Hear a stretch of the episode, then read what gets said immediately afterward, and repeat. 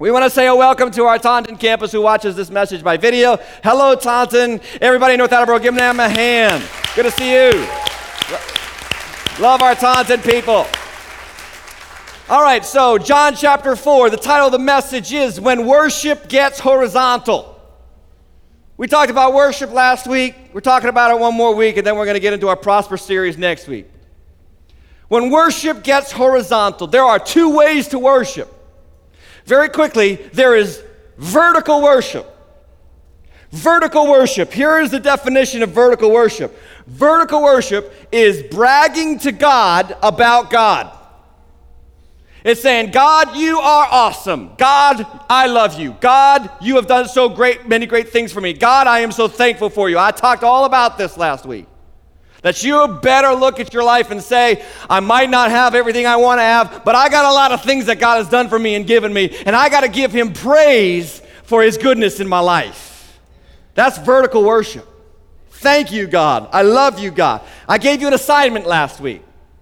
We handed you thank you cards on the way in. And Saturday night, people, I'm so sorry, I totally forgot to announce this, but maybe you figured it out or, or logged on to the blog this week that I wanted you to write a thank you card to God, and you could post it on your refrigerator or put it somewhere where you remember it, or you could mail it to us. Many of you mailed it into us. We are so excited to see the thankfulness of so many hearts from this church, and we want to show you what you helped us put together. Go ahead.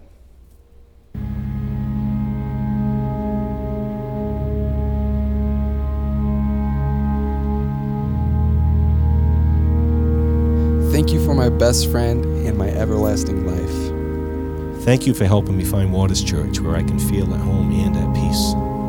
God, thank you for restoring my parents' marriage and keeping them together. Father, thank you for seeing me through seven and a half years of prison and all those who prayed for me. Words cannot convey what tears have already said. It doesn't matter if the glass is half full or half empty. I'm just thankful for the glass. If not for you, I would never have been able to say I am a reformed drug addict and recovered alcoholic. Thank you for dying on the cross so that I can be saved for eternity. Thank you for giving me the opportunity to live a sober life and for not giving up on me. God, thank you for healing me from breast cancer this year, allowing the doctors to catch it early. Thank you for my second chances, my family, my job your grace.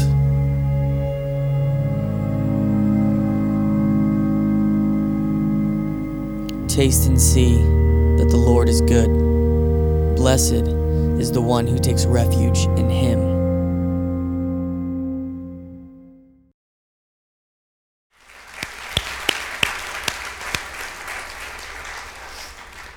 So, we had this lamp last week, if you weren't here, and I talked about how for a lamp to actually light up, it has to receive what is called an electrical circuit. And that means that the electricity, the power, goes into it. Through Christ, we have received the power of God. But the power can't stop there because if I take this electrical cord and I stick it in the positive, nothing happens. Nothing. Right now, it's just being a receiver. Right now, it's just taking. It can't light up like that. At some point, it's got to send the power that is coming to it through it and go back to its source. That's worship. Worship is God gives you the power, and you say, God, to you is the power. I give you the glory for what you've done in my life. And so when we plug both of these wires into this lamp, this is what happens. Please, God, let this happen. All right, there we go. I didn't even know if this lamp was still going to work. And this is the circuit of our worship. But look at this light. This light is going up. But guess what else? It's going out. It's vertical and it's horizontal. And if you're going to complete the circuit of God's praise in your life, of God's goodness in your life, worship can't just be one dimensional. It also has to be multi dimensional. It's got to be horizontal worship. So if vertical worship is bragging to God about God, here's horizontal worship. Horizontal worship is bragging to others about God. Like, like if you've got your notes out, at the top of the page, can you write something down for me? And this is going to be different for all of you. This past week, what was the one thing that you made the most deal, the biggest deal about? Just write it down. Your child, your fiance, your mother, your sport, your hobby, your job, your check. What was it? As Christians, I believe we have a sacred responsibility, a sacred trust to make the most of our time and in community with other people, worship horizontally and let somebody know this is how good God has been in my life. And it doesn't have to be in those words, but it has to be some kind of words. Where when someone asks you what makes you tick, how did you get that job? How did you get through that time? What makes you happy about yourself? What is the thing that you praise regularly every single week? Some of you are great worshipers of your children to other people, and you think your children are the best children that have ever been born, and you are deceived. but it's good for you to praise your children. It's not bad. And it's not bad to brag on them. And the reason why you're deceived is because my children are the best children have ever been born. No. Um, but you do, you do praise things. Every single one of us does. Like, oh, I got a great deal at the Gap. Uh, these jeans, blah, blah, blah. You're praising the Gap. Or, you know, you, you, oh, you should have seen, you should have gone to this restaurant. This restaurant was phenomenal. You're praising the restaurant. It's okay. I'm just saying that we have a sacred trust that we often neglect. Our worship goes vertical on the weekends, sure, and sure, it, should happen all during your day and all during your week at times, but it has to go horizontal, and you got to open up your mouth and let somebody else know how good God has been to you. That completes the circuit. And there's another word for this. It's a scary word in the church evangelism. Evangelism was what we call sharing your faith. And there are people in the church who are scared to death to share their faith. Statistics bear this out that less than 1% of Christians in America ever tell somebody about Jesus. Isn't that crazy? And, and I know why we're scared of it. I know why, because I've been there. I've had the awkward conversation where the person is throwing you a question and you're like, just come to church with me, you know? right? And I've also been where many of you are, where I'm just not good enough. I'm, I'm bad. And I know I can put the face on for Sunday, but you didn't see me Thursday night. I've been there too. See, most of us eliminate ourselves. We disqualify ourselves from sharing our faith because we don't know enough or we aren't good enough. And I want to tell you something that's not evangelism. That's not what evangelism is based on. Because when vertical worship goes up, I said this last week, when vertical worship goes up, it has nothing to do with how you feel. You don't care you got a headache, if you vomited five minutes before you came to church. I don't care if you fought all the way here with your spouse. I don't care. God is worthy no matter how you feel about your life. No matter what. So, vertical worship is not based on how you feel. Horizontal worship has nothing to do with how you perform. And the problem is, most of us have this performance mentality about Christianity. We think we have to perform. You don't have to perform. Stop it. Just stop trying to be a good person, will you? I never thought I'd hear a pastor say that. Because you can't be good on your effort. Goodness comes from knowing what's inside of you is already made good through the blood of Jesus Christ, God's only begotten Son. He has, by your faith, made you a perfect person. That when God sees you, he knows there's some messed up stuff about you. Let's not, let's not dance around that subject. But when he sees you, he doesn't see your mistakes. He sees the blood of his son, the perfected work of the cross, and he forgives you and pardons you and makes you right with him by faith in Jesus Christ. That's good news. Now, knowing that, makes you automatically start to become a better person. Because I don't want any of you staying where you are, and that's not what the thrust of this message is. But I do want you to get more and more in tune with the perfected work of Christ already done inside of you and for you. And knowing that will by itself produce you to be an evangelist. Evangelism is just sharing good news. It's bragging to others about God. It's worship. When you tell somebody how God has been good to you, you are worshiping God. In fact, I found this definition online, or not online, in, in, one of my books uh, for evangelism. Here's what it is. We'll put it on the screen. The proclamation of the good news of Jesus Christ, which I love these two words, which arises naturally. I love that. It's not forced on you and it's not forced out. It arises naturally from believers' love for God and appreciation of all that God has done for them. Now, in John chapter 4, we have a woman who, by every account, is disqualified from telling anybody about Jesus. She is called the Samaritan woman. We find out about her in the first part of the chapter. I'm not going to read that part because I just want to summarize it. She meets Jesus at this well. It's 12 noon. The fact that she's at the, the well at 12 noon in the afternoon to draw water, probably 20 gallons of water, means that she wants to be alone. Because in the hot Palestinian sun, you do not go draw and carry water at 12 noon. You do it in the morning or you do it in the evening. She's there at noon. She wants to be alone. We find out why she wants to be alone. Because when Jesus starts talking about thirst and water and living water and everything, he, she says, I'd like some of that. And he says, Okay, go call your husband.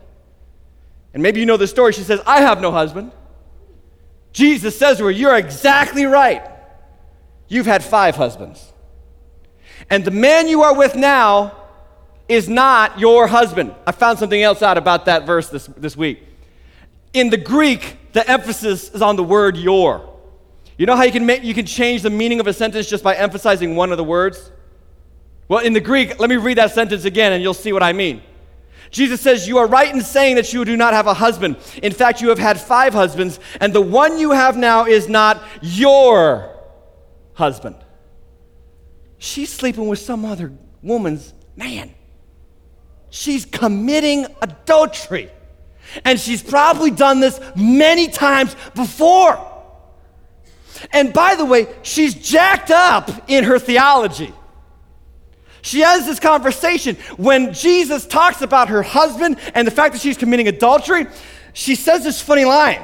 She goes, Sir, I perceive that you're a prophet. And you Jews think we should worship in Jerusalem, but we, deserve, we think we should worship here on Mount Gerizim. Sometimes the Bible's just funny. Because Jesus has just told her, You're basically a whore. and she says, Since we're talking about my adultery, um, let's talk about denominational distinctives. Where should we worship? I mean, you, you, know, they say that a lion, or not a lion, but an animal of any kind, will chew off a leg to get out of a trap. How many know that there are some unbelievers that when you get too close to the deal with Jesus, they'll chew off their leg to get out of that conversation? Amen. Like you'll be telling them about Jesus, and they'll be like, yeah, well, what about gay rights? No, what about uh, evolution? You don't all believe that of creation stuff. Come on. Like, right, we've been there. Oh, you Christians, you're all a bunch of Republican white wing uh, freaks. You know, that's, that's what they do. What are they doing? They're trying to get out of the conversation. It's uncomfortable. It's uncomfortable. Well, Jesus just lets the conversation go that way. And he starts talking to her about worship. He says, Listen, I want to tell you something about worship. Worship isn't going to matter about where, worship is going to matter about who. Because worship isn't a place, worship isn't a building, worship is a person. You're going to worship God wherever you are in spirit and in truth. And then she says to him, in verse 25. I know that when the Messiah shows up, he's going to tell us all about these things. And Jesus says to her, That's me. I'm the Messiah. And then verse 28. The disciples come back, but verse 28, here's what the woman does. So the woman left her jar and went away to the town and said to the people, Come and see a man who told me everything I ever did. Can this be the Christ? Can this be the Christ? I want you to notice that she still has questions. She's not full of everything. She doesn't know all that she should know. She's in the journey. She's just had one experience and it's changed her dramatically. And she's excited about it. And she wants to go and tell everybody about it. And she's met Jesus and it means something to her. And the Bible says, then they went out of the town and they were coming to him. And later on in the chapter, this phenomenal thing happens. Look what it says in verse 39. Many Samaritans from that town believed in him because of the woman's testimony. And skip down. They said to the woman, It's no longer because of what you said that we believe for we have heard for ourselves and know that this indeed is the Savior of the world. Fascinating. This town is converted to Jesus by a woman that, by all accounts, we would label with the worst derogatory terms imaginable. When I read this this week, I asked my, I, I had this nasty little thought come to my head.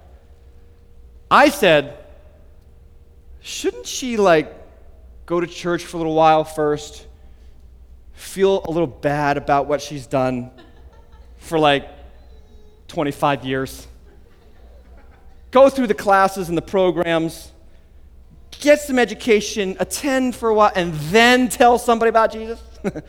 that was my thought. She's not qualified to share her faith. She's got questions. She's the Samaritan. She's a woman. And I thought about you. I ask you, I ask you this question.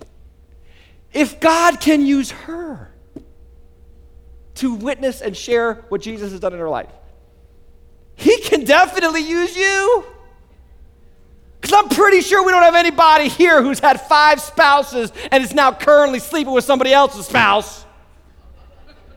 Like we might have a couple of three timers.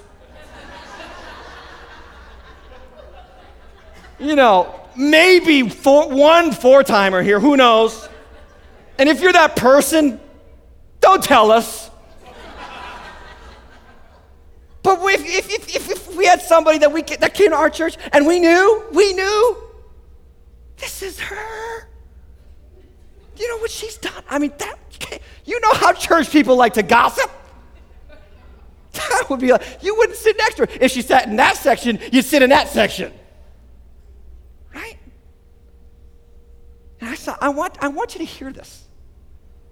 Horizontal worship has nothing to do with you. It has everything to do with Christ in you. That He came to you. Don't ever say, I found Jesus. You didn't find Him, you weren't looking for Him. He found you. He grabbed you. He, he went after you. And now He has changed you in some way, hopefully, there's been this immediate impact in your life because of Jesus Christ. And so, point number one is this horizontal worship is getting over ourselves. You got to stop looking at your record and start looking at Christ's record. Yeah, they knew you before. Yeah, you still don't have it together yet. Yeah, you still have some questions. But it's not about your performance, friend. It's about what Jesus performed for you. I love this, this, this quote from Mark Batterson. I love this quote. He says, Our biggest problem is not feeling bad enough about what's wrong with us. Our biggest problem is not feeling good enough about what's right with God. That's our problem. Because feeling bad about you is natural for you, right? It's easy. I don't even have to tell you you stink to know you stink. I don't even have to tell you you're broken to know for you to know you're broken. Because I'm broken. And you think that I get up here after I've lived a sinless life all week?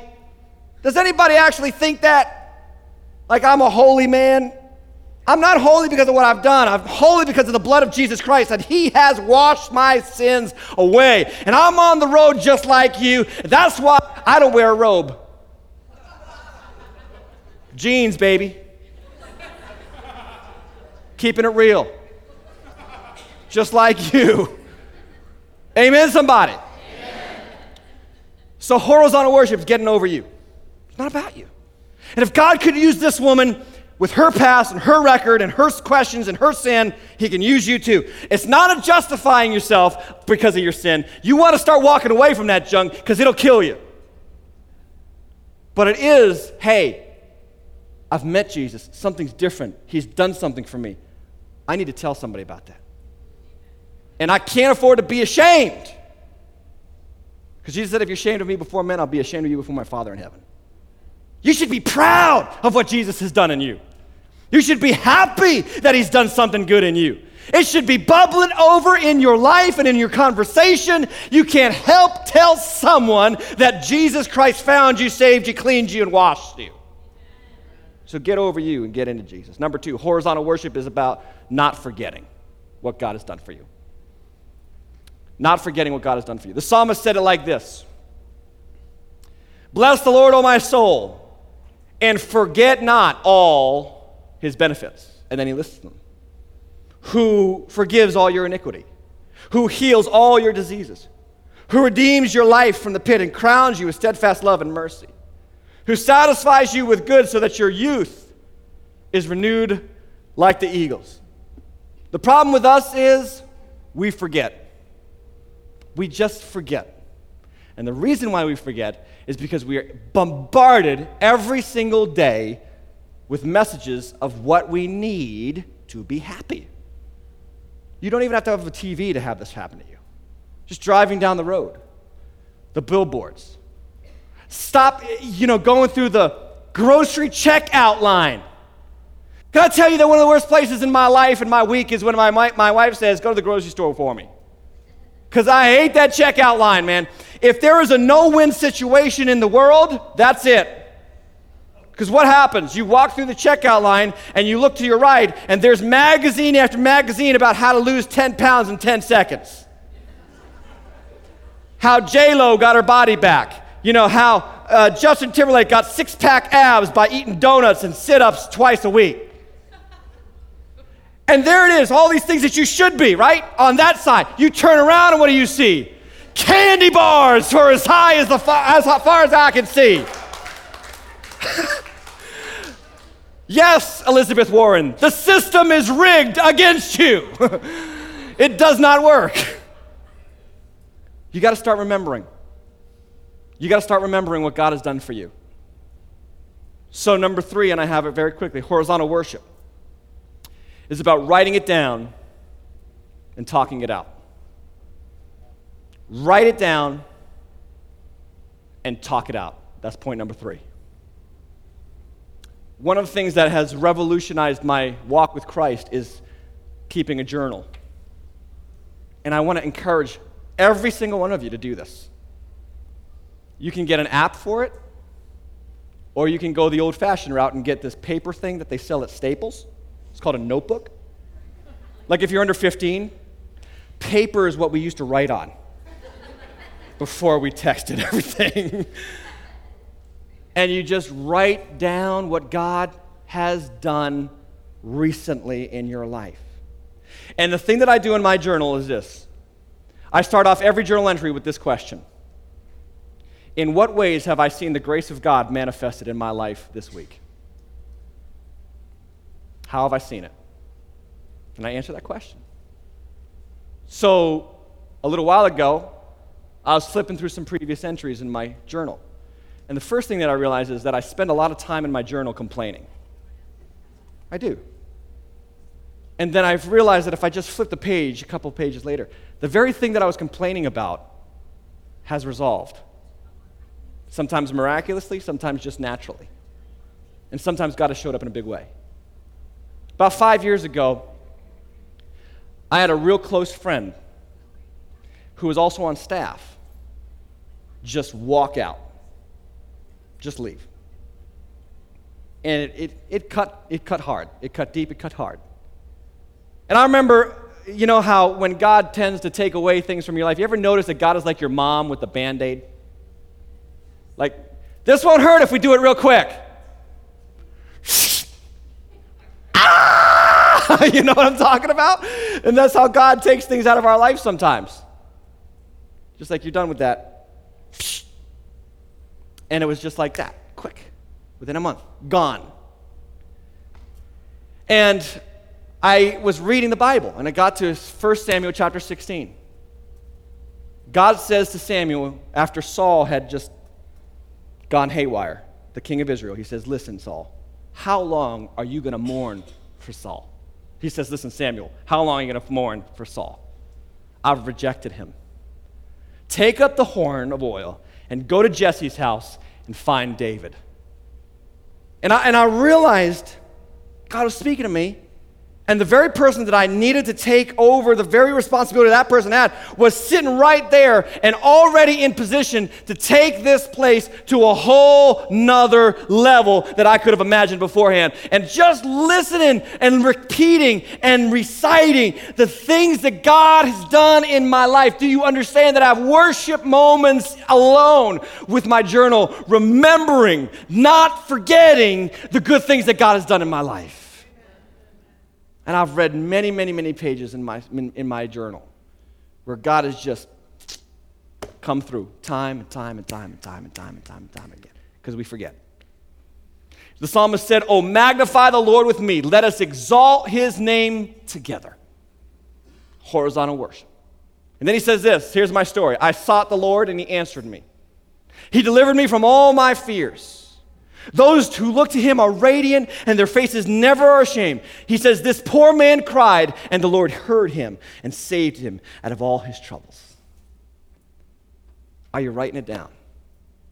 And secondly, it's time to talk it out. This is why we do small groups. This is why it all comes back to fellowship with Christians of like faith. So that you don't get into a small group and you start arguing about what version of the Bible you should read. I really don't care. Just read it, preferably English.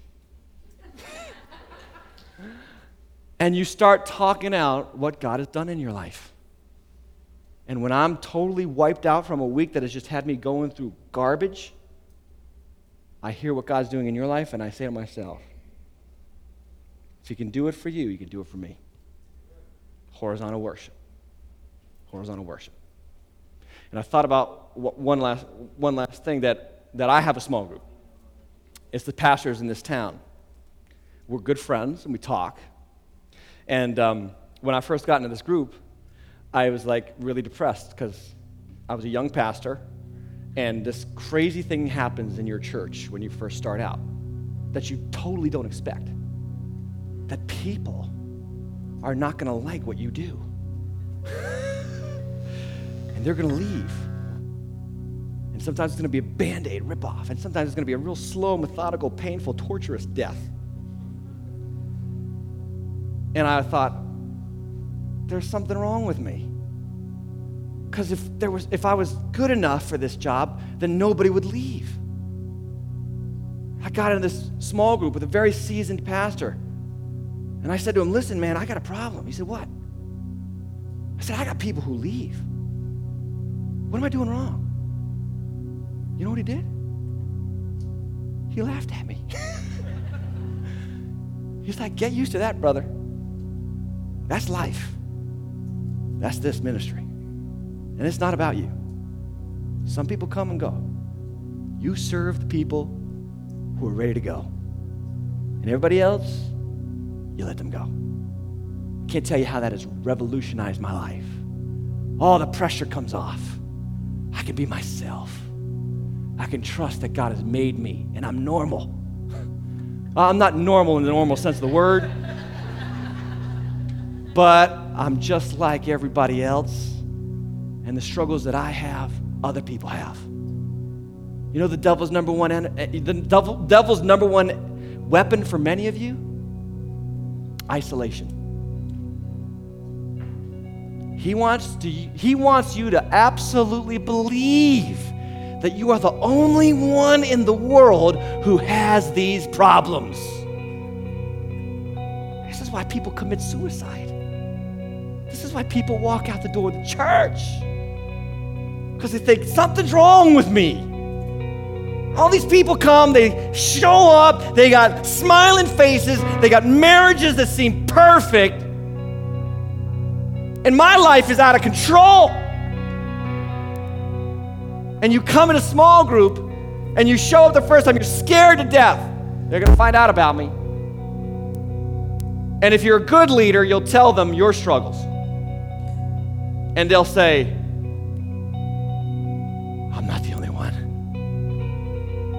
None of these people are normal. They all got problems.